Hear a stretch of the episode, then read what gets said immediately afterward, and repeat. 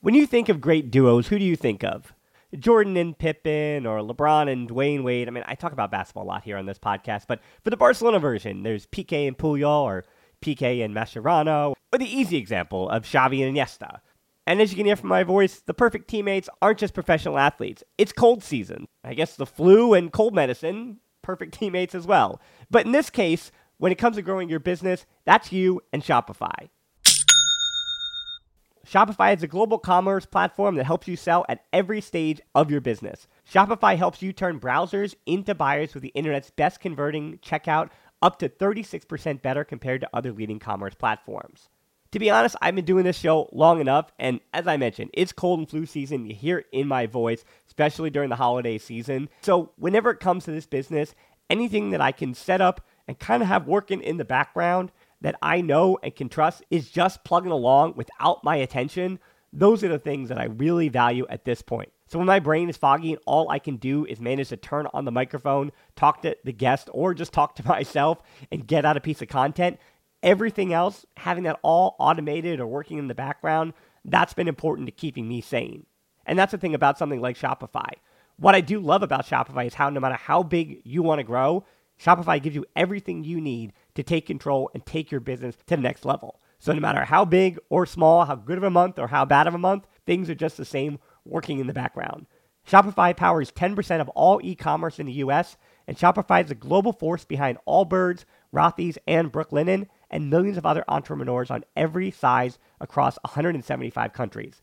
Plus, Shopify's extensive help resources are there to support your success every step of the way because businesses that grow grow with Shopify. Sign up for a $1 per month trial period at shopify.com slash tbpod, all lowercase. Go to shopify.com slash tbpod now to grow your business no matter what stage you're in. Shopify.com slash tbpod.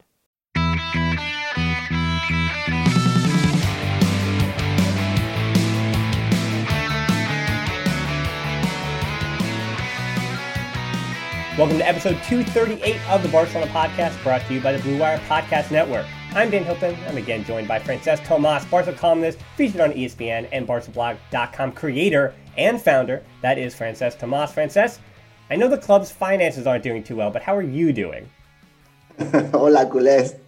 Uh, I, I, thought for a second you were going to ask me about my finances. No, my finances no, no. are rubbish. I'm doing sort of okay. Um, um, it's always better when Barca win pretty much consistently. Um, results have been great lately, and you know my life has got a lot of aspects, but mainly Barca's at the heart of it. And when Barca are winning, everything is better. Yeah, I work in podcasts and video, so I, however good you think my finances are that our listeners might assume, uh, I think you're right. It's not as bad as FC Barcelona for sure because I manage my debt. but we're going to talk about that at the end of the show.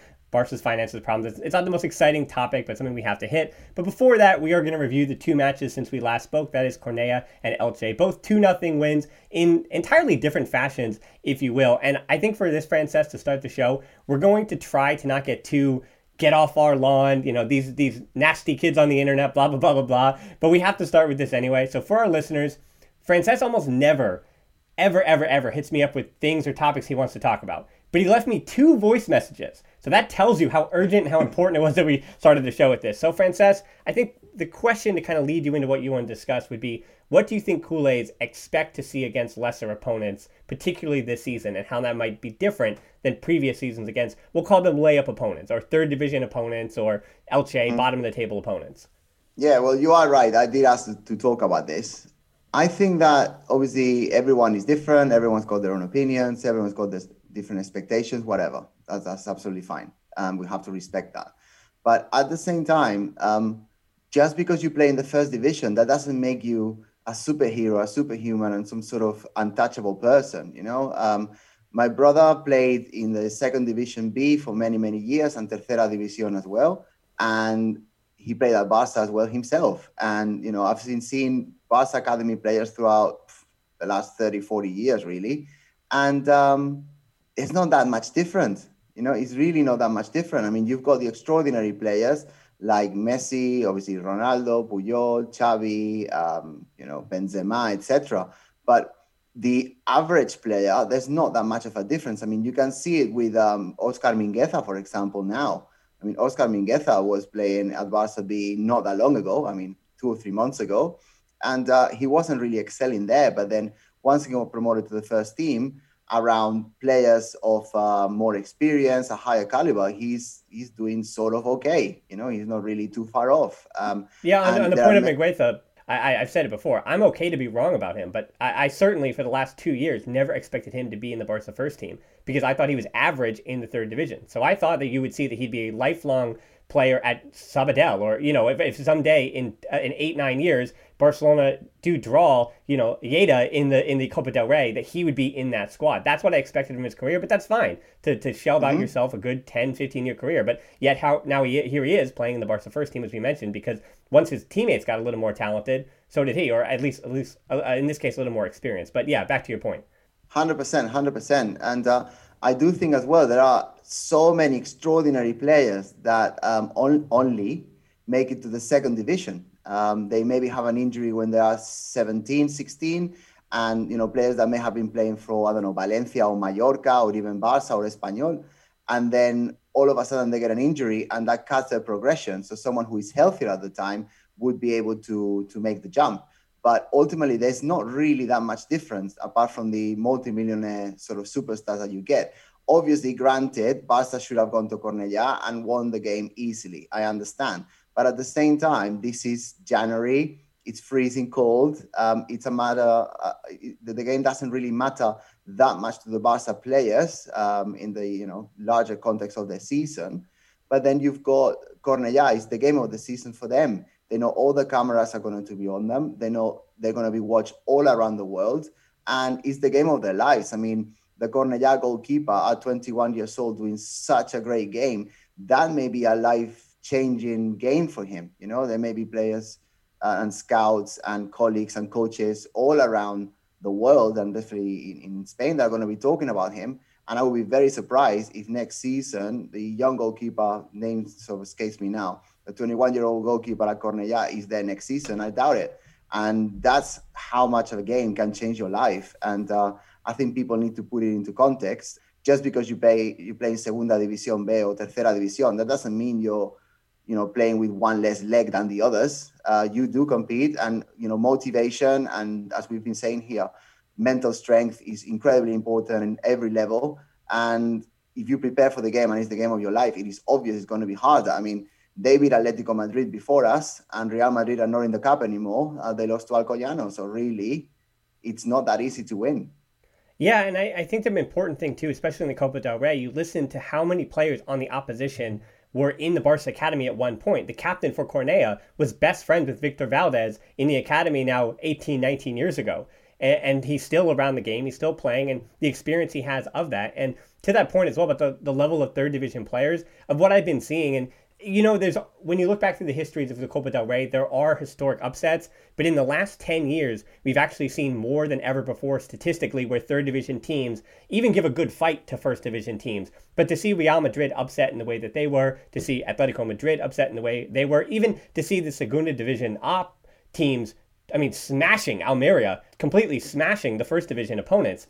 And so even Barcelona's next rival in Rayo Vallecano they slip by Eibar as well. So those clubs aren't that different. Rayo Vallecano, which is top five in the Segunda Division A, and Eibar, which is uh, at this point, I don't know, either five or bottom seven or whatever it is in La Liga, that difference isn't that much. And I think one of the things that uh, I don't know how much of a percentage this goes into it, but the way technology has changed, whether it's scouting, in game adjustments, which we know that Barcelona's manager, Ronald Koeman, doesn't necessarily make as many in game adjustments as others might be as I, as I, look for tactical uh, breakdowns and differences. And we'll talk about the one wrinkle he did at Elche later. But I also wonder when it comes to Spain having led with the World Cup in 2010 and Pep Guardiola creating this new revolution of football and going all the way back to Johan Cruyff with the impact of rondos, uh, just the technical ability that defenders and center backs now have.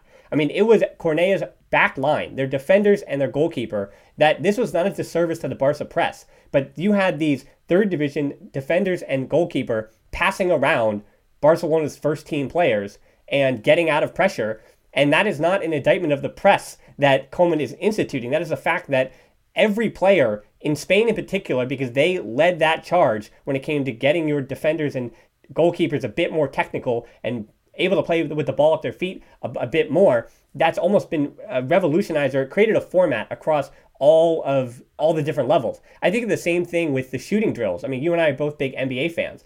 Think about a player like one of my favorites uh, uh, 15 years ago was Shawn Marion the way that he would kind of, for those watching on YouTube, just shot put the ball in. But I mean, the guy, I don't know what he is, but 36% or 38% from three point land in his career. So it's not like he missed those shots. It was shot that he was able to hit with with a, a, a good amount of time. And even you have legends of the game that had Pete uh, Pistol Pete Maravich. I think he had such a hitch in his shot, and yet he was such a good shooter. Or Rick Barry back in the 60s. Okay, now i have gone too far, Frances. I'm coming back. But now you look at the come NBA. Back, Dan. We need you. Come back. Come so back. now you, you look at those NBA players, especially the young ones in particular shooting form is so consistent. And if a guy like uh, currently a LaMelo Ball, if he shoots differently, everybody notices because it isn't uniform to what is currently happening with everyone. And as far as this uh, the football has gone, as far as what, what we're watching, rondos and drills and the things seem to be similar as the way that trainings are set up now uh, because of advanced technology and there's almost a, a universal medical agreement of how best to deal with your players, what recovery looks like. And those advances just get better and better from the first division to the third division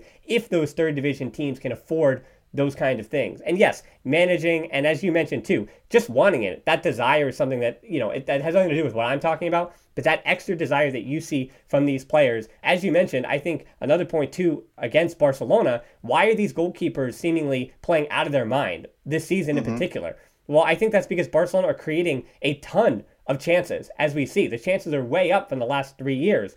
And Barcelona not having a number nine to create that kind of distraction in front of the goalies, not like it's hockey like you're shielding the goalies, but Ramon Juan Ramirez and Edgar Badia, just in the last week, were both fantastic, but they also saw a ton of shots, a ton of chances. And just like a hockey goalie, if you see shots early and you're able to make those saves, it helps you a ton. And actually, that gives more credit to the save that Ter Stegen made against Elche, where he mm-hmm. hadn't seen a single shot against him all game, comes out, times it perfectly, and gets a foot on it. So, so again, that's a testament to how good Ter Stegen is and why he's an elite goalkeeper compared to Ramon Juan Ramirez, who still let in two goals, Edgar Badia, who still let in two goals.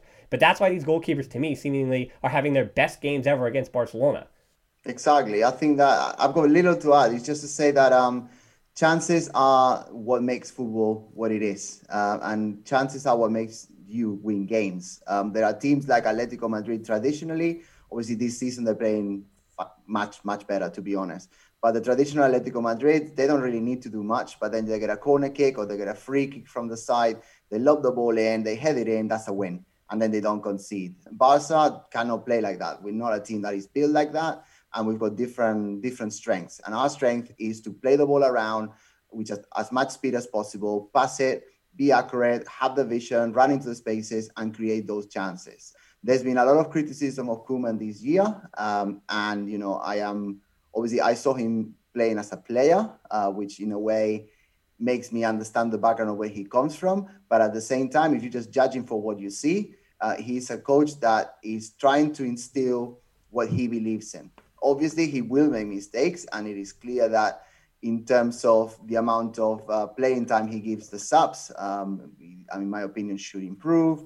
And there are, you know, the stubbornness with the 4 2 3 1 at the beginning of the season. Um, there were things that we didn't always agree on. But what is clear is that he knows what he's doing. And what he is doing is making this team generate a lot of chances. Um, he was, after the Elche game, he was very keen on he has several questions as well. But in the press conference, he talked about the missing the penalties, the fact that it's unacceptable. Well, it is. You know, seven missed penalties already this season. Obviously, that's counting the ones in the Supercopa penalty shootout. But seven penalties missed. Uh, most of them from different players as well. Like pretty much everyone's had a go, and a lot of people have actually missed it, and that is unacceptable. The amount of um, shots that Barca are taking and missing is also unacceptable. Um, the amount of sort of times that we get close enough to the area to take a, cho- a shot and the players choose to not shoot, that's also unacceptable. So there is a lot of room for improvement. But it is clear that Barca are playing well enough, especially lately, to get to those advantageous positions. And those chances happen. We just need to put them away. Right, and, and, two of the guys that have been playing in much better form. I know we didn't see him this week because of the red card, but Messi started to put his chances away, and Barca's form changed with it, as well as the form of Frenkie De Jong, who we are going to talk about after the. When you think of great duos, who do you think of? Jordan and Pippen, or LeBron and Dwyane Wade. I mean, I talk about basketball a lot here on this podcast, but for the Barcelona version, there's Piqué and Puyol, or Piqué and Mascherano, or the easy example of Xavi and Iniesta. And as you can hear from my voice, the perfect teammates aren't just professional athletes. It's cold season. I guess the flu and cold medicine, perfect teammates as well. But in this case, when it comes to growing your business, that's you and Shopify. Shopify is a global commerce platform that helps you sell at every stage of your business. Shopify helps you turn browsers into buyers with the internet's best converting checkout up to 36% better compared to other leading commerce platforms to be honest, I've been doing this show long enough, and as I mentioned, it's cold and flu season. You hear it in my voice, especially during the holiday season. So, whenever it comes to this business, anything that I can set up and kind of have working in the background that I know and can trust is just plugging along without my attention. Those are the things that I really value at this point. So when my brain is foggy and all I can do is manage to turn on the microphone, talk to the guest, or just talk to myself and get out a piece of content, Everything else, having that all automated or working in the background, that's been important to keeping me sane. And that's the thing about something like Shopify. What I do love about Shopify is how no matter how big you want to grow, Shopify gives you everything you need to take control and take your business to the next level. So no matter how big or small, how good of a month or how bad of a month, things are just the same working in the background. Shopify powers 10% of all e-commerce in the US, and Shopify is the global force behind Allbirds, Rothy's, and Brooklinen, and millions of other entrepreneurs on every size across 175 countries. Plus, Shopify's extensive help resources are there to support your success every step of the way because businesses that grow grow with Shopify. Sign up for a $1 per month trial period at shopify.com slash tbpod, all lowercase. Go to shopify.com slash tbpod now to grow your business no matter what stage you're in. Shopify.com slash tbpod. Right here. I don't think we were actually as negative in that segment, Frances, as we could have been. As far as we cranky, need to change this. Down. As far as cranky as uh, as far as cranky about about some of the negativity around the club and the expectation. So I thought, as far as the two opponents this week, that Cornellà was more prepared for Barca and Elche was less prepared, which is you know, as I said, interesting to say. But I thought that yeah. Barca's level actually lowered to what Elche were, and they actually rose to what Cornellà wanted from that match. And you mm-hmm. know, we also didn't even mention the, the, the, artificial pitch, but I don't care about that. I, I, I messaged you when we were talking about the artificial pitch that I mean, when I was playing my youth ball here in the U.S., I was so excited when other schools would have artificial turf because we played mm-hmm. in a, just a mud field and so we were too busy slinging mud at each other to actually play on uh, to actually play with the ball. So I was excited when the ball was actually moving with a little bit of pace yep. on some kind of ground. And uh, and I know, uh, especially in the U.S. here with the artificial turf, that you have Zlatan Ibrahimovic and Thierry Henry. If you're 38, 40 years old, you don't want to play an artificial turf because of your knees. Totally understand that. But the core, the Barcelona players, I mean, they were starting, you know, Riqui Puig, and they were starting young players. So I throw that out. Now, one of the players who didn't start against Cornellà but did against Elche was Frenkie De Jong, who was unequivocally the man of the match against Elche. Mm-hmm. And uh, you look at Barca without him. I mean, even his, his form in, in the last month. Eibar at the end of December alongside Pjanic was his last poor match. And then following that, Huesca, Athletic Club, Granada, Real Sociedad, even Athletic Club the second time for him, and Elche. He hasn't had an objectively bad game in a month. Finally, after mm. all this time, it's been a while, and I know it is just one month, and you can say that even that isn't a big sample size, but it's quite a few matches. We're talking about six matches in a matter of a month, and again, he didn't play against Cornellà either. And I, I was on the Barca Match Center yesterday, and I mentioned there that my hope is that this is not just a good run of form for Frenkie de Jong. Like we've seen Antoine Griezmann, he's had basically two and a half good runs of form at FC Barcelona, and then he'll have three matches where he's kind of back to doing what he does. And for a goal scorer, it's a lot it's a lot easier to be able to understand that. But I think the eye test for Frenkie De Jong is that he is playing really, really well right now. And my hope is that that's actually just what he is for Barcelona now. What if this is actually yeah. Frenkie De Jong? Because we know he's capable of this, but maybe this is who he is now for the for the club, and that would be a great sign not only for this season but for beyond. For sure, um, I think Frenkie De Jong is pretty much the reason why Barca have hit consecutive wins and are you know much more often than not being able to keep clean sheets now. Um, I think that De Jong is not trying any harder this season than he was last season. I think we need to start from there. Uh, this is someone who, from day one, has been committed. Um, someone who obviously is very young, but it's experienced already. Um, you know, he had a run with Ajax all the way to the Champions League semifinals, being a key driver at age 19 or 20 years old. Uh, that is impressive. Getting to Barca, it was obvious, as Koeman said himself, that the first season was going to be for him to adapt. Unfortunately, neither one of the coaches he had last year were able to find his spot. Um, this season, when Koeman came on, pretty much everyone thought, okay, well, Koeman is here. He's from from Holland, so he's going to make sure that Frenkie De Jong is comfortable and he's going to hit the ground running. That did not happen. Um, as I said already today, 4-2-3-1 was the formation that Koeman was going for. And what he was trying to do is just put Frenkie next to Busquets. Uh, we thought it was going to be Pjanic or Busquets, but actually it seems to be just Busquets all the time. Um, I'm sure we'll talk about that later or another day. But anyway, alongside him as a double pivot, and that was stalling his creativity. He wasn't. He didn't have enough freedom. He wasn't himself. Um, he was pretty much corseted, boxed into the middle of, of the pitch, and uh, that was very limiting. Now, as the season progressed, um, Koeman started playing around with the idea of shifting towards a 4-3-3, uh, which obviously it's the traditional Barca system. Um, it, he took I would say three or four matches attempting and playing with it. And now I would say that he's decisively going for that. And as an interior midfielder, which pretty much is the position that Frenkie played last year, but in a different set of circumstances, with different coaches, with different guidance, and with different teammates, vast majority of them are changed if you think about it, then he's becoming the box to box midfielder that we all thought he could be.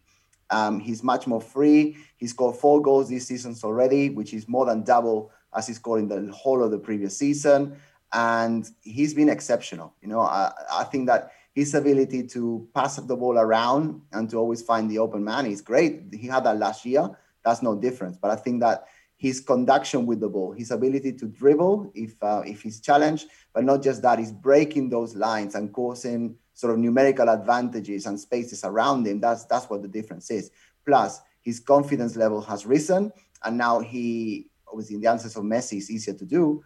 He's able to go into the striking position when needed, and uh, I think that you know he gets very hard pressed a lot of the time. But the fact that he's Griezmann up front um, is actually enabling him because he's so unselfish. I'm talking about Griezmann here. He can vacate that position for for Frenkie to go and, as we saw in the last game, assist or score himself.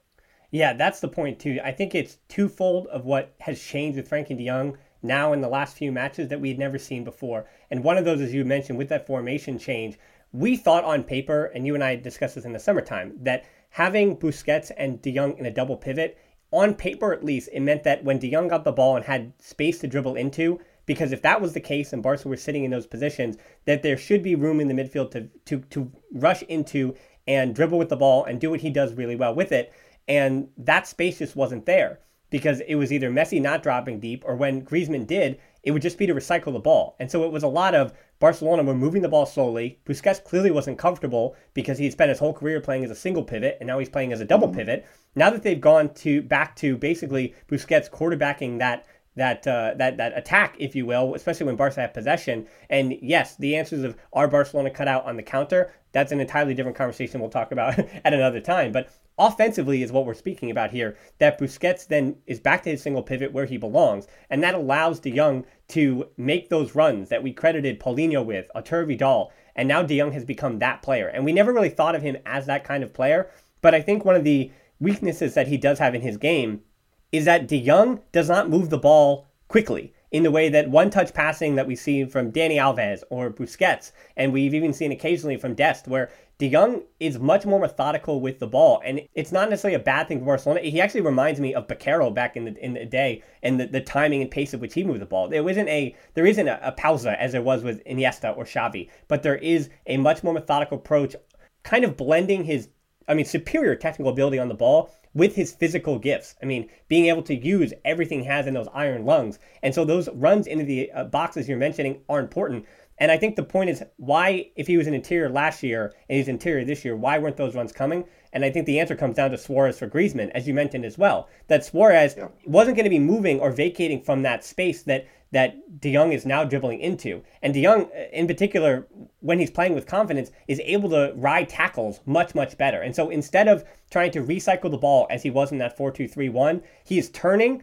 And once he gets, after he rides one tackle and gets into that free space in the middle of the field, Griezmann is checking back to him or making a run for him that Suarez wouldn't wouldn't make. And so De Jong is dribbling into that space now, which is what he did so well for Ajax. And if he doesn't have the ball or he gives off the ball, he continues that run as Paulinho and Vidal did. So it's taking different parts of his game and maximizing things that we didn't know he did well. But as I said, the issue always with him is that against Elche, for the first about 10, 15 minutes, Barcelona were not moving the ball well, and De Jong wound up being quite stagnant. And so if De Jong is going to be kind of standing around and not fully taking the game by its horns, then Barca are going to stall. That's how important he's become now to Barca's makeup. But when he's clicking and he's getting himself into the places he needs to be, running into those spots or turning and getting into space, dribbling into space rather, and opening everything up for everybody else, then Barcelona are so much better. So uh, it's been exciting to me to see him become a staple of what Barcelona are doing well.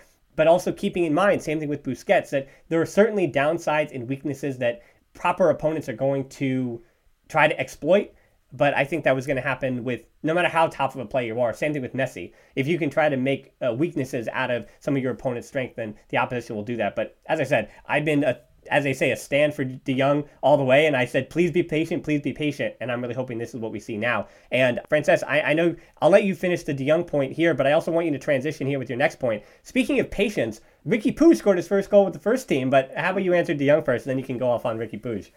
I was going to. I was going to. I was just going to say that um, I like the layered midfield that we have. Mm-hmm. I don't know if many people have thought about this one, but basically, you use the word quarterback, which I think is quite appropriate. You've got Busquets, who is the one that holds, um, having a much more, well, his traditional area of influence, to be honest, uh, just alone, not by the double pivot, is, is helping him. I would say the second layer is the young, uh, normally holding position, but then when he can just zooming forward. And I think Pedri is the key to that midfield. Um, I know this is obvious, but Pedri is 18 years old. He is a kid.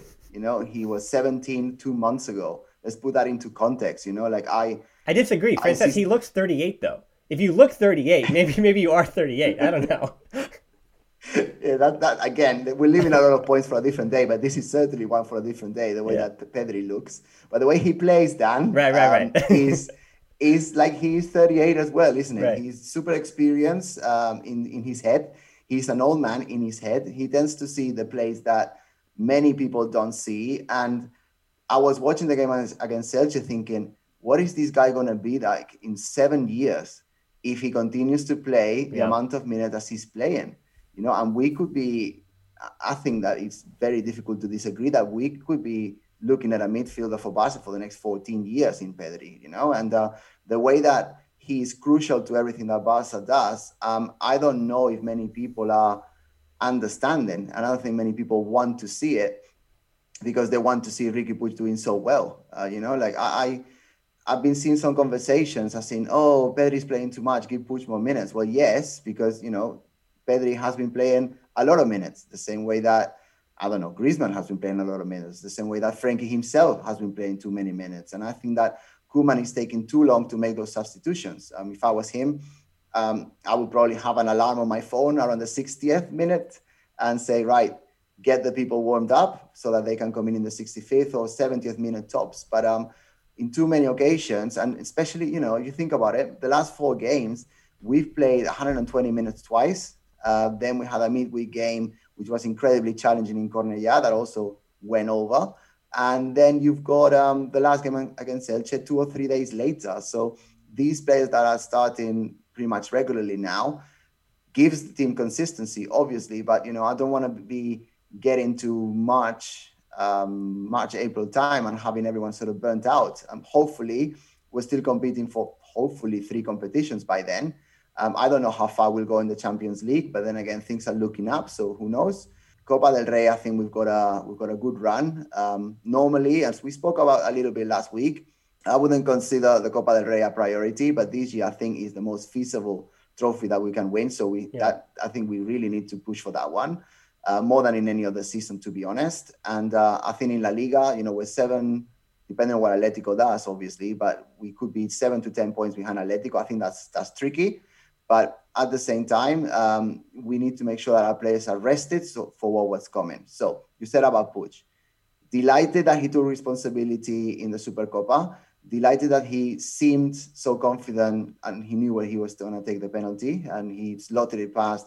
Was really confident and that was he was delighted. Obviously, um, great to see how much of a Barca Barca fan at heart he is. He's a culé through and through. That's clear obviously you could see him yesterday, you know, coming on and in two minutes he scored. Um, obviously, he seems to be quite lucky in the sense that you know, after, scoring after a minute isn't something that most people can do. But you know, he's went his way. He was at the right place at the right time. I am delighted for him. But I think that we need to stop trying to counter the lack of Puig minutes against Pedri himself because they are totally compatible. I would love to see them play together and they are on a different journey and that journey is um, is decided by the coach and the coach is playing Pedri right now. We've spoken about the young you can't really take him out right now unless he's going to be rested. Um, but then again he cannot really be rested because we're still behind in La Liga and we probably will be for the season. Hopefully I'm wrong.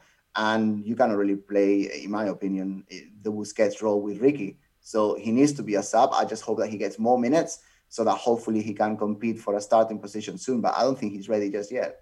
Yeah, I think on the point of, of Riqui Puig, it goes, it all kind of works in tandem. It has nothing to do with Puig or Pedri, uh, and much to do with Koeman. In, in fact, and not on the personal level, but the fact is that Puig is the backup to Pedri, and that's okay if Puig is getting regular minutes as the backup to Pedri. Now the problem yep. here is I know he's 18, but Pedri has played more games, not more minutes, but he's played more games than any other player for Barca this season. So that does worry you that an 18 year old is going to burn out having played more football than he's ever played before. We were saying the same thing with Ansu Fati before his injury, that there was a worry that Ansu Fati was going to, uh, yeah, it might not be an issue in the next five to seven years, but all of a sudden he might look a little bit like Wayne Rooney, where he's 27, 28 years old, and because he played such high level football at 16 and 17, he's going to wear down a lot quicker. So the answer would be with, with Pedri, the same fear would come. It's not going to be Koeman's problem because he's going to be eight years with Barcelona in the rearview mirror by the time Pedri starts. You start to see some of the, we'll say, negative effects of playing an 18 year old like this for so long. So my hope is, yeah, that that Puig was able to start in place of Pedri at times as he did against Cornellà, and even though he come out after 45 minutes, it seems like he's not to say back in the plans a bit, but with Coutinho out.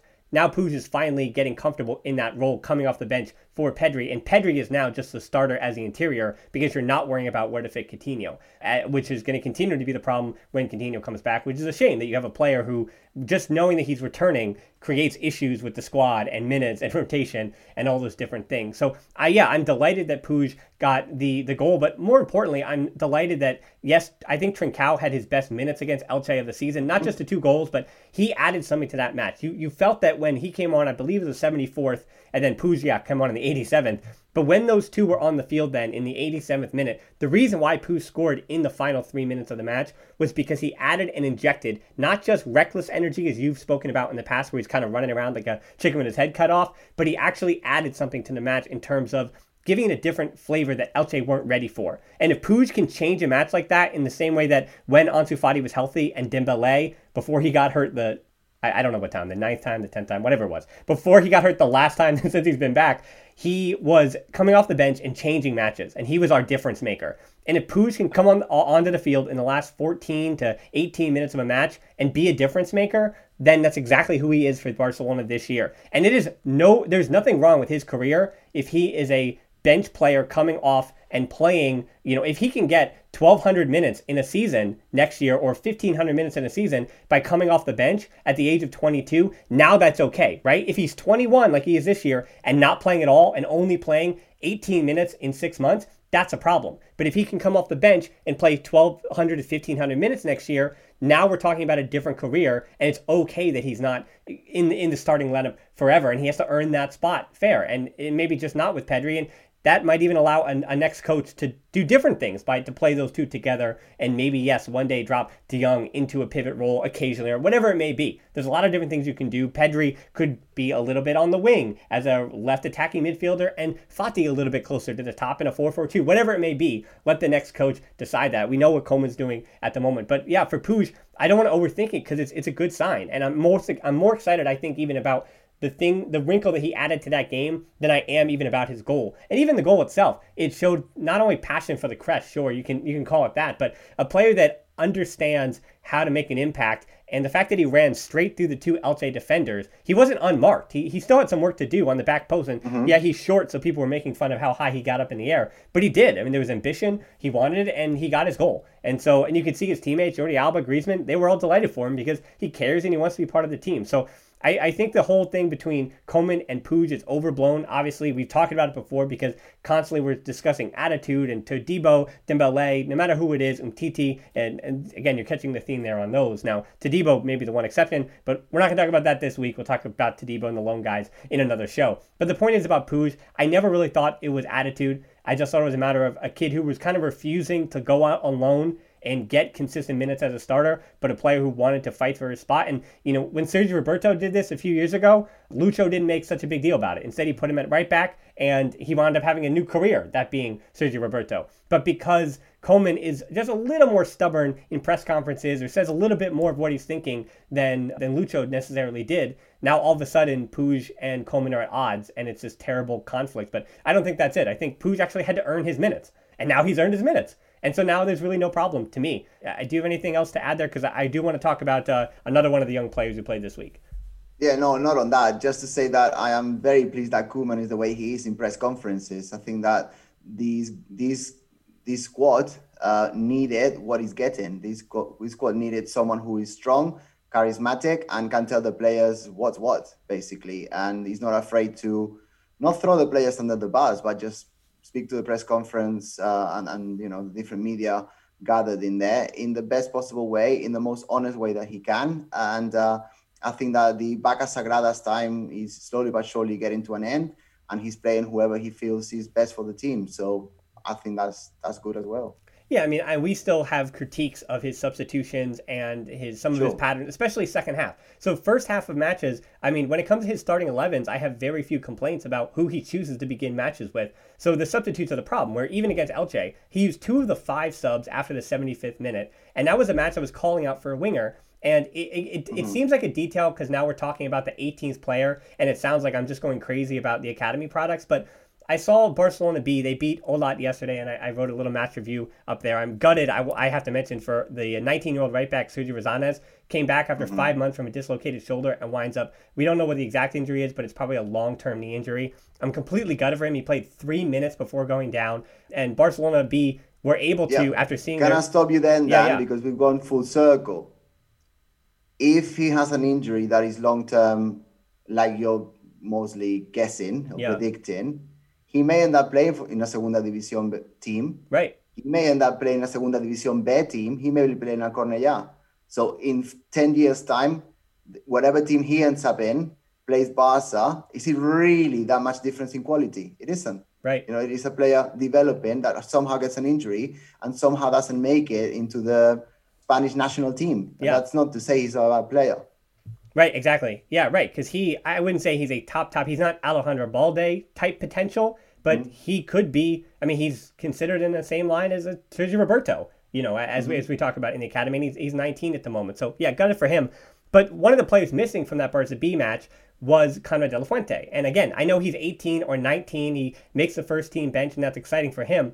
But I was always I was wondering that if Barca, their A team and their B team are playing at the same time, my, my question is, you have a match against Elche that's calling out for a winger. That's what it needed. Braithwaite had to come off for a winger, and, and that was what was going to break Elche down. And yet Busquets gets that yellow card. He'll miss Athletic Club, uh, which is I can think more a, a more important game than even, I'm not sure who's after that. But now Busquets is out because he was getting tired, and Koeman didn't take him out.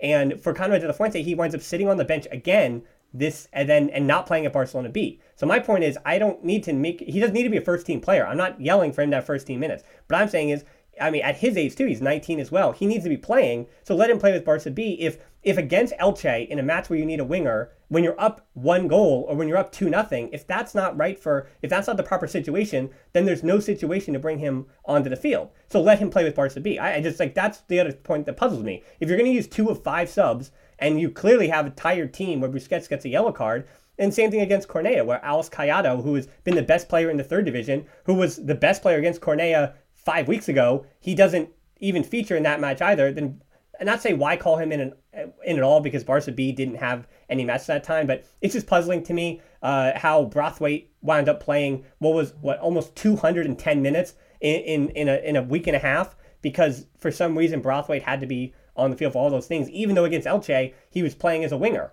and he wasn't really dis- dis- disrupting anything as a nine. It was Griezmann who was having to take the burden of being that number nine. Yeah, and Braithwaite, he was better against Elche. His cross led to the first goal, but I thought, I mean, he was so poor against Cornellà, he should have come out in that match. And uh, it's just a point of, for Braithwaite, I wouldn't be frustrated if he hadn't played 210 minutes. If Braithwaite had played 130 minutes, then that's fine. But yeah, I mean, the point is, I, I think for me, Francesc, I mean, you're always good about putting me in my place in terms of yelling about the kids or, you know, don't, don't overhype them. But I'm not overhyping their talent because Collado is already better than Cornellà, and he's the one that beat them the first time. So he's good enough to. And he he made his first team debut two years ago, right? It's not like he's mm-hmm. some unknown. He's twenty. He's almost twenty two years old. So mm-hmm. my question is just, it's if it's Coutinho or Collado, I understand why Coutinho is playing. If it's Pedri against Collado, I understand why Pedri's playing. Same thing down the line. But if you're not bringing these guys on when you have five subs and you're only using one or two, and you're playing a three straight extra time games for the first time since 1928 then why aren't these these these players playing? And I say that as you're going to respond, and then I'm going to have to talk about Ilaix Moriba. So I'm going to eat crow a little bit because Ilaix Moriba started against Cornellà, but my, my point still stands on those other guides about Konrad against Elche and why those substitutions are not being used in matches that against Elche, Barcelona should have won 2 0 instead of that one ending 1 1. But for 20 mm-hmm. minutes, I thought it was going to be 1 1. So something had to change, and he got Trincao and Puig, but he certainly could have got even two or three other players right as well yeah, it is really hard to understand why the subs are taking so long to to be made. Uh, this is something that Setien used to do as well, and we didn't understand it at the time. Yeah. You know, to credit to Valverde, he seemed to get his subs right most of the time. Yeah, uh, which is probably one of the very few things we can say about Valverde at this moment in time. But he got his starting elevens uh, wrong. That was Valverde's problem, where he couldn't get it right at the beginning. He would be out. Exactly. He would get outmatched in the beginning, and then exactly. yeah, he would figure it out. yeah, one of these days we'll get a coach that can do everything. Right, know? right. Let's, let's, see. Let's see what happens. But no, um, they, they, they, well, in this case, Koeman is taking way too long to to make the substitutions. I, it's undefensible. I don't understand why a young player will be called up and not playing.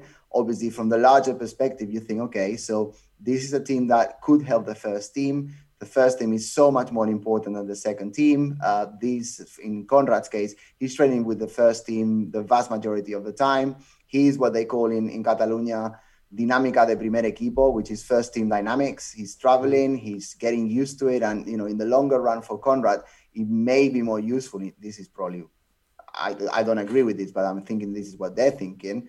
It is more beneficial for him to get used to not just the playing, but also the, the, the, the whole match day dynamics and, yeah. and the, being in the dressing room, you know, being seen alongside Messi and the rest of the stars in the first team, that they're probably thinking this is more beneficial for him in the long run than again, with all due respect, against Olot uh, in freezing Catalonia. Um, but from from a personal perspective, I don't quite understand it. Uh, I think that young players have to play. I mean, we've been saying that about Riqui Puig the whole year, so I'm not going to change my tune now. I think that young players have to play. Um, Collado obviously had an injury last year that was really serious but um, it seems that that's in the past. Um, yeah. So I'm hoping that he will be in the first team soon. But then again, if Trincao comes on for you know the 97th millionth time this season as a sub, but for the probably the first time he's got more of an impact, then that's another positive. That's going to make Alex's journey to the first team a little bit harder. But you know, plus plus plus plus everything that I said is a positive, But apart from the fact that Konrad is just sitting there. But you know, I think there's enough wins in the last, not wins as in games, but there's enough, enough little gains in the in so many aspects in the last two three weeks that uh, it's hard to criticize right now. But no, I don't, I don't understand why Konrad would just sit there for the whole probably two two weeks. No, don't get it. Yeah, yeah, right. So I think for Koeman, again, so much credit is deserved to him for what he's done with the youth. So it sounds silly that I'm complaining about time and minutes for youth players while he's done all these things with Dest out of necessity, I think Mingueza arguably out of necessity. Fati was Barcelona's best player before he got injured.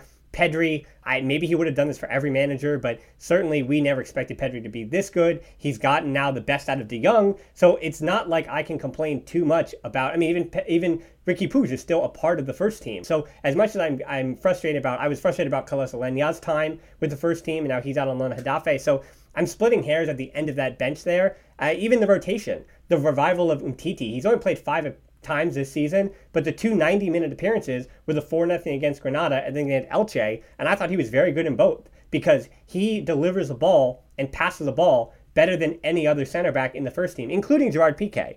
But Gerard Piqué overall around a better player. And I, I mean, as far as the situational ways that Piqué plays the ball, I, Piqué is obviously a far superior player, but I think Umtiti, I mean, his passing is just is really really good. And yeah, he has his defensive issues. He seems to slip once a game, and Elche weren't able to to put Barcelona on on the back foot because of that. But yeah, I've been pleased that Umtiti has been able to be reintegrated into the first team in that way, particularly mm-hmm. when Lenglet has been in such terrible form. So to be able to put Umtiti against Elche and Lenglet can sit on the bench and rotate in that manner and to and stow your team and the whole players. It's not just Koeman isn't using 12 to 13 players. He actually is trying to extend his bench a little bit, including to use Umtiti. Uh, and it is he's reaping the benefits of it because Barcelona, believe it or not, have 20 first team, I mean, La Liga quality players. So you can take all 20 of your players around the first team dynamic and put them in against Elche, and you didn't expect that they're going to play well. Uh, unless they're having yep. a bad day. So I, have been excited to see the revival of Umtiti. Uh, why don't you respond and then, yeah, finally I'm going to get to Ilaix Moriba. No, just to say that um, all that agreed, and also the the rise and rise and rise of Araujo. Araujo is doing fantastically yep. well. Um, again, he looks like he's been there for 20 years playing a centre back. Um, he's obviously very young. He's very fresh. He's very strong. He's got a great presence. He's strong in the air, and uh, he's making, luckily, less and less mistakes all the time. He's yeah. even dangerous in the other end and uh, contributing uh, in attack, which you know is something that we some somehow need if we are going to win any title, not this year, but in the future, we need our centre backs to be getting some goals here, there, uh, from free kicks, from corners, whatever. And I think Araujo seems like the real deal right now. Um, I still think Gerard Piqué is better on the ball than Umtiti, but I agree with you in the sense that Umtiti is um, a second best option from the back in my eyes in terms of playing the ball. And I think that his criteria on the ball, his vision and his decision making is better than Lenglet's, which is why you know, if he can keep his fitness, uh, this is Umtiti I'm talking about, obviously, then, you know, he's in contention to be a starter, especially with Piqué being out. So another three bits of positive news. I think we yeah. we're getting this wrong today. Dan. Say something bad. yeah, well, I mean, I, I don't even think I could disagree with the Piqué point. I think you said decision making, and that's the difference between Umtiti and Piqué. I think Umtiti has the mm-hmm. ability to play a better ball, but Piqué's mm-hmm. decision making is so much better, so his passing is superior in that in that fashion. Mm-hmm. Um, yeah, we are talking and being very positive about all those different things because it's true that Koeman is extending a squad, and it, it feels it, it properly feels like the transition year it's supposed to be. That's supposed to fill you with hope for next season. Another one of those was he gives a debut to Ilaix Moriba. He gets he gets called up to first team training, and then he starts against Cornellà, where, as I had mentioned on last week's show, that was his best, for me, the best match he had played this season was against Cornellà. What I am seeing though, and a similar thing with Araujo, but a little different here. My point on Araujo is he's exactly the player that we expect him to be. And he even played as a center forward back in, in Uruguay when he was a youngster. So just like Gerard Piqué in that fashion. Now Araujo is not going to surprise anybody with his, his ball playing, but I think that's my issue with Lenglet and Araujo and continues to be that Araujo is a problem if you put another Araujo next to him. But if you put a ball playing center back, whether it is Umtiti or Gerard Piqué or it is Eric Garcia, whoever it may be, if you put a ball playing center back next to Araujo, my hope is that they're going to complement each other in the ways that Puyol and Piqué did, in the ways that Mascherano and Piqué did. So it's hard to compare those two, and even go back to Koeman's days. Koeman was that ball playing center back, and then whoever it was, whoever it was at that time, yes, they played three at the back often, but I, I, I wouldn't say that any of the players that were necessarily next to him, because for that, uh, now I'm off in the weeds here, but it was arguably Pep Guardiola because he dropped so deep. He was basically playing as that center back in that fashion. But anyway, we're in the weeds there. But the point is, you can have a non ball playing center back for FC Barcelona if you have someone around him to complement his abilities. And my hope is that that is exactly what Barcelona are going to figure out here moving forward. Now, for the point of Ilaix Moriba, I'm seeing a lot of kickback in the same way that I think people expect Araujo to be Piqué because he's not. He's well, on Araujo, he's different. He's in anything, he's more like Puyol than he is, or Mascherano than he is Agreed. against. Well, yep. Mascherano was great on the ball as well, but the point is he, he's not Piqué. Now Moriba, I think because people saw Ilaix's highlights when he scored that hat trick, the, the the one from midfield against Real, uh, I mean uh, Real Madrid. Can't even remember their name. I hate them so much. So uh, against Real Madrid, when he was like, I mean, he was like 13 or 14 years old for whatever it was the cadet odds. He winds up scoring from midfield, and I think he had a hat trick in that match as well. And so now you're obviously just seeing the highlights. And whenever you see highlights of these kids who are 13, 15, 16, whatever it is, you obviously see all their attacking skills. And Ilaix Moriba was the biggest and most athletic player when he was 12 years old, 13 years old, 14 years old, 15 mm. years old, 16 years old. Now that he's playing against grown men in the third division, he looks like the athlete that he is, which is one among many. He's still one of the better athletes in that division, but it's not like he can use his athletic abilities to just completely dominate a game in the way that he used to. And so now what he is as a professional, he is much more a box to box midfielder. He is much more a midfielder that gets into the flow of the game. He's good on tackles though. That's something he, he's very solid. He winds up going box to box and he is much more I see. I don't want to actually use a name. I don't want to use a comparison because I think it's unfair to him because we don't know exactly what he is. He just turned 18 as well. So he's a player that can get forward, can get a shot off. He has that ability, but also he can, again, get stuck in a tackle. To me, he seems like I, I think his potential would be a better version of Paulinho. To me, that's what he looks like at the moment. Just a guy that has a workhorse and go from one to another, but he also has that ability to move the ball quickly, one touch, like you expect any Barca midfielder to. So when we look at his ceiling, I think it's very still. Not only is it still very high, but it's high in a way that people aren't expecting it to be. As in, the player that everyone seems to think he's going to be is not what he profiles as. So if you expect him to have the potential the player he's profiling as, he could be one of the best versions of that in the world. But if you expect him to be Paul Pogba or whoever player that is a player that somebody else is going to throw out there who's never watched him, then you're going to confuse the player that he is. So my point is that you can call all these young kids the next Messi, or you can call Ilaix Moriba the next Paul Pogba. But the problem is those comparisons don't make any sense if that's not the player that they are. So Kylian Mbappe, when he's coming up, if you wanted to compare him to any other speedster, center forward who is you'd use his speed unequivocally to be one of the best goal scorers in the world, compare him to that. If you want to compare Erling Haaland, and I'm gonna have a YouTube video on this in a few weeks now, but Erling Haaland, people are saying, oh, he's not Barca. He doesn't fit Barca because he profiles as a Van Nistelrooy type player. And you've labeled him based on this legend that played 20 years ago, and now you expect that he is that guy. But Ilaix Moriba isn't that guy. So just take him as Ilaix Moriba, and you'll be excited by what he's doing, and not necessarily think that he is just this average player because he's not doing the things that the internet told you that he did. Well, what people cannot forget is that he's got a lot of competencia. There's a lot of people going from the same amount of places, and uh, they're very, very limited. I mean, in a 4-3-3, which you know we cannot really argue is the Barca system in the long run, which is hopefully what um, Moriba is going to be in the first team for. If he's not a holding midfielder, as in a Busquets position, then there's two interiores that one of them is quite likely going to be for the young for the next 10 years. The other one is possibly going to be for Pedri. Then you've got Riqui Puig, you've got Aleñá possibly coming back. Um, obviously, in the next couple of years, hopefully you've got Pjanic making an impact and, and you know getting some decent playing time as well. Um, whoever is signed, Coutinho coming back maybe. Um, so there's a lot of people that are going for those two places, and you know it doesn't matter how many words you type on Twitter. It doesn't matter how many capital letters you write on Instagram.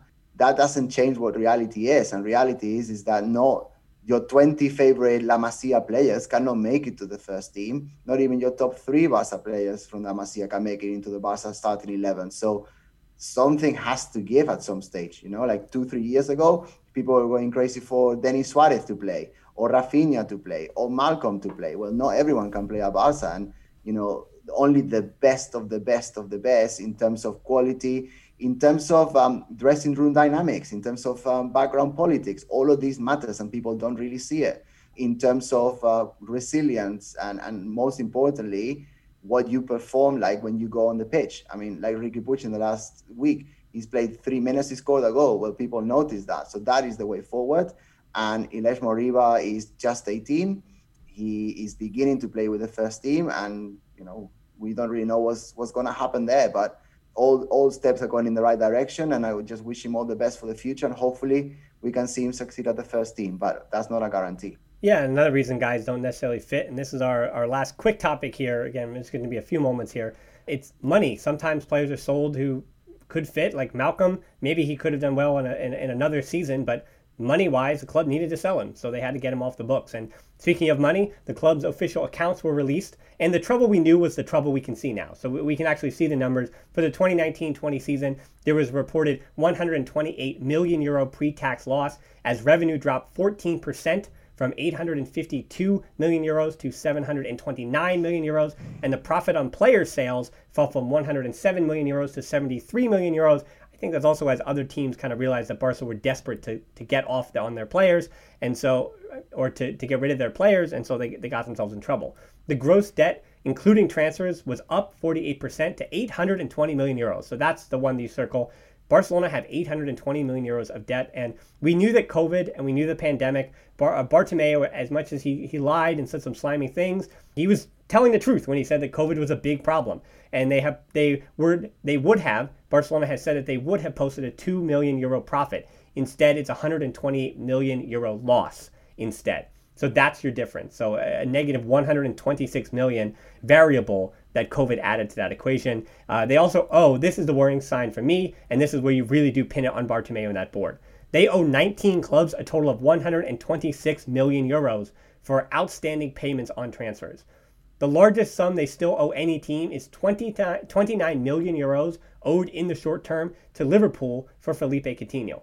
And that 126 million euros owed by the club is just short term money if you count all the money, so that being future payments owed for Coutinho, adding up to all 40 million euros. Now you're talking about 196 million euros overall owed to other clubs for players. So when you wonder why Barcelona, if they're haggling over 1 million euro for Eric Garcia, that's the reason. Because Barcelona have gotten their transfer policy. We knew that they've got it wrong. We were frustrated by Griezmann, Coutinho, even Dembele because of the amount that he he was he was worth about 60 million and Dortmund got 120 million out of Barca for Dembele. So he was worth a lot, but he wasn't worth that much. And the list goes on and on. Matheus Fernandes. I, I mean, it's again the final nail in the coffin, and it's unfair that I keep mentioning him because you you can mention Douglas too. You can mention Artur Vidal. You can mention the swap between Artur, Artur and Pjanic, where with these finances as well, we're seeing that that saved Barcelona. I think it was 160 million euros because they were able to spread out Pjanic and basically put their problems off for the future. So Artur was, as we as we knew the whole time, he wasn't great in the locker room, and we knew that he didn't necessarily mess with what was happening at Barcelona. He had injuries as well, but that deal was done for financial reasons, and he just wound up because of the other things being the scapegoat, being the perfect person to swap for Pjanic. So I, mean, Francesc, I don't know how much more you could add to this because this is just the money. But as I said, it's we knew there was this was a problem, and this is actually about the numbers that we knew that Barca were were in such big problem. This is why Goldman Sachs comes up. Well, this is a podcast, and unfortunately, silence is not gonna be very popular with our listeners. So I'm not gonna be quiet, which is what I would love to do at this moment in time, um, because basically I've got very little words to describe the situation that we're in. Um, I do get that coronavirus has accepted has affected everything around the world, and you know the vast majority of businesses, apart from those that profited from the situation. But you know that's another topic for a different day. Um, vast majority of football and sport clubs around the world they've lost money, um, but the one that seems to be having the biggest hole is Barca. So I don't cannot really count that as an excuse. I think that has to be put on Bartomeu on his board for for very poor management. Um, also I don't think the numbers that we see today are real. Uh, I think the numbers that I would trust are the numbers that are brought up by the next president once the, the carpets have been lifted and uh, there's been a proper cleanup. Um, I'm not doubting that Tusquets is giving reliable information, but obviously his alliances lie with the guy before him. Um, obviously, the colors of the club as well, but he was there with the previous um, you know, with Bartomeu and, and co. So you really need to take everything that is published until the new president comes with a pinch of salt. And uh, as I've been saying for the last five, six months, cannot wait for the next president to come in, uh, whoever that may be. Obviously, we haven't really discussed this for a couple of weeks now, But obviously, the delay of the election is not helping anybody. But um, I think it was something that it was inevitable based on the fact that the authorities were recommending it. Um, obviously, you can always, in hindsight, not that we didn't have this side at the time, but in hindsight, you can say the election should have happened before. I mean, we were screaming to the heavens and, back down um, about that happening. Didn't happen, and now it's too little, too late. And you know, the club is basically wasting another month, month and a half in in doing something that should have been done. Um, could affect us in the long run moving forward in terms of signings, etc. But you know, as we are saying and looking at the at the numbers you just gave, it is unlikely there's going to be any signings. Koeman already reportedly said that to the dressing room this this season. They said he said, um, "We are the ones we are, so take care of yourselves because the the ride's going to be long yeah. and you're basically all going to be needed." And uh, you know, in the long run, that could be a blessing in disguise. Who knows? Because you know, there's no other option but to give the youngsters yep. uh, playing time. Yep. And to be honest, that's not too bad, really, in a season that as we say pretty much every week, I don't think we're going to win much at all. Um, so it could be a blessing in disguise. But looking at that, at those numbers and looking at the whole is, it's not good, is it? No, I mean, and part of the the revenue that was expected as well. Even when Bartomeu said COVID was going to be a problem, Barcelona were hoping to have fans back in the Camp Nou, not necessarily the museum, but back in the Camp Nou by February. And now, if you can't even have the election until March, obviously fans are not going to be back in the stadium to help with revenue. And so, fans and losing, uh, we even do talk about the, the museum as well. And then uh, the Espai Barca project. There's so much money in revenue that was expected that didn't come because of ticket sales and because of the, the sheer size of Barcelona Stadium. So, to lose all of that, that's where you're talking about. And the future of the club is going to still be very reliant on how this pandemic is, is dealt with moving forward in Spain and in Catalonia because if fans can come back into the stadium by March or April, that's going to have a much, much different outcome for the next five years of Barca than if they have to wait until next August. I mean, that just the amount of revenue that you're speaking about is millions and millions and millions and millions of euros. It's just, it's not the same. So I think that's a place that we leave that with the money. We, we were positive too much in this show, Francesc. So we ended, I think, on the most morbid way we possibly can. But hey, let's actually end it on a positive. I'm going to go right back up as we before we leave today, I do want to mention, I guess you're, uh, it's a silly transition, but talking about our finances, I do want to give a special shout out to our Patreons. We've never done this before, but if you want us to keep making these shows and more shows, that's the way to help us out, along with rating and sharing, as we asked you the last two weeks to do with Apple Podcasts or Spotify, wherever you are, rating, reviewing, sharing, that, that helps a lot. So we won't do it every week, but I want to actually thank by name our patrons. First names only, of course, so please let me know if my pronunciation is wrong. I don't want to give anybody away because there's a lot of people with these names, but to Michael, John, Jeremy, Magdi, Fernando, Douglas, Francis, Chad, Mitko, Hinacio, Sam, Scott, Jeffrey, Slide, Alan, Jen, Joshua, Tuke, Daniel, Catherine, Matt, Lee, Philippe, HF, JA, WC, all those initials right in a row, Armando, Ted, Steve, Henry, and Ivan.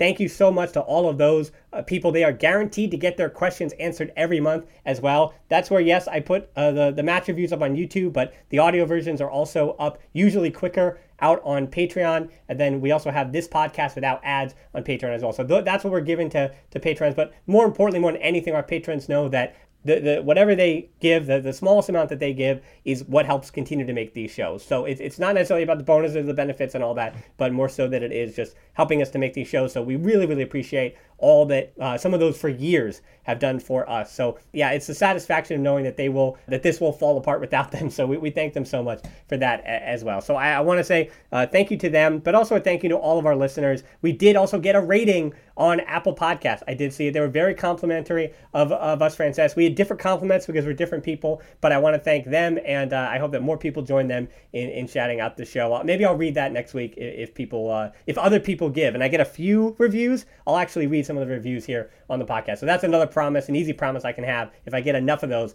I'll read a few of them. The good ones, obviously. If you give us a bad one, then I'm going to throw that in the trash. All right, friends. we, we, we need to read only the bad ones just for you know consistency. Yeah, I, I, I read them. Up, my, my wife only lets me read them at least two or three hours before bed because if I think if I read them right before I go to sleep, then gives me some nightmares. But Francesc, I think it's a good place to stop. Uh, so I want to thank you for joining me again, Francesc, and for the listeners for tuning in. You can tap in your app, check out the show notes to subscribe to us. You can find us on social media, on Twitter at the Barcelona Pod or at Hilton E13 for me, on Instagram at the Barcelona Pod. Closed Facebook group is tvpod.link backslash group. That's a free group to get in. Just answer the questions, and I already mentioned the Patreon at tvpod.link backslash Patreon. YouTube, the Barcelona Podcast. There's specialty stuff over there. And if you're watching on YouTube, thanks for joining us there. But check us out hit that subscription button. And as I always say, thanks so much for listening to the Barcelona podcast. Until next time, we'll talk to you soon and Forza Barca. Thank you so much to all our Patreons and all our listeners. Forza.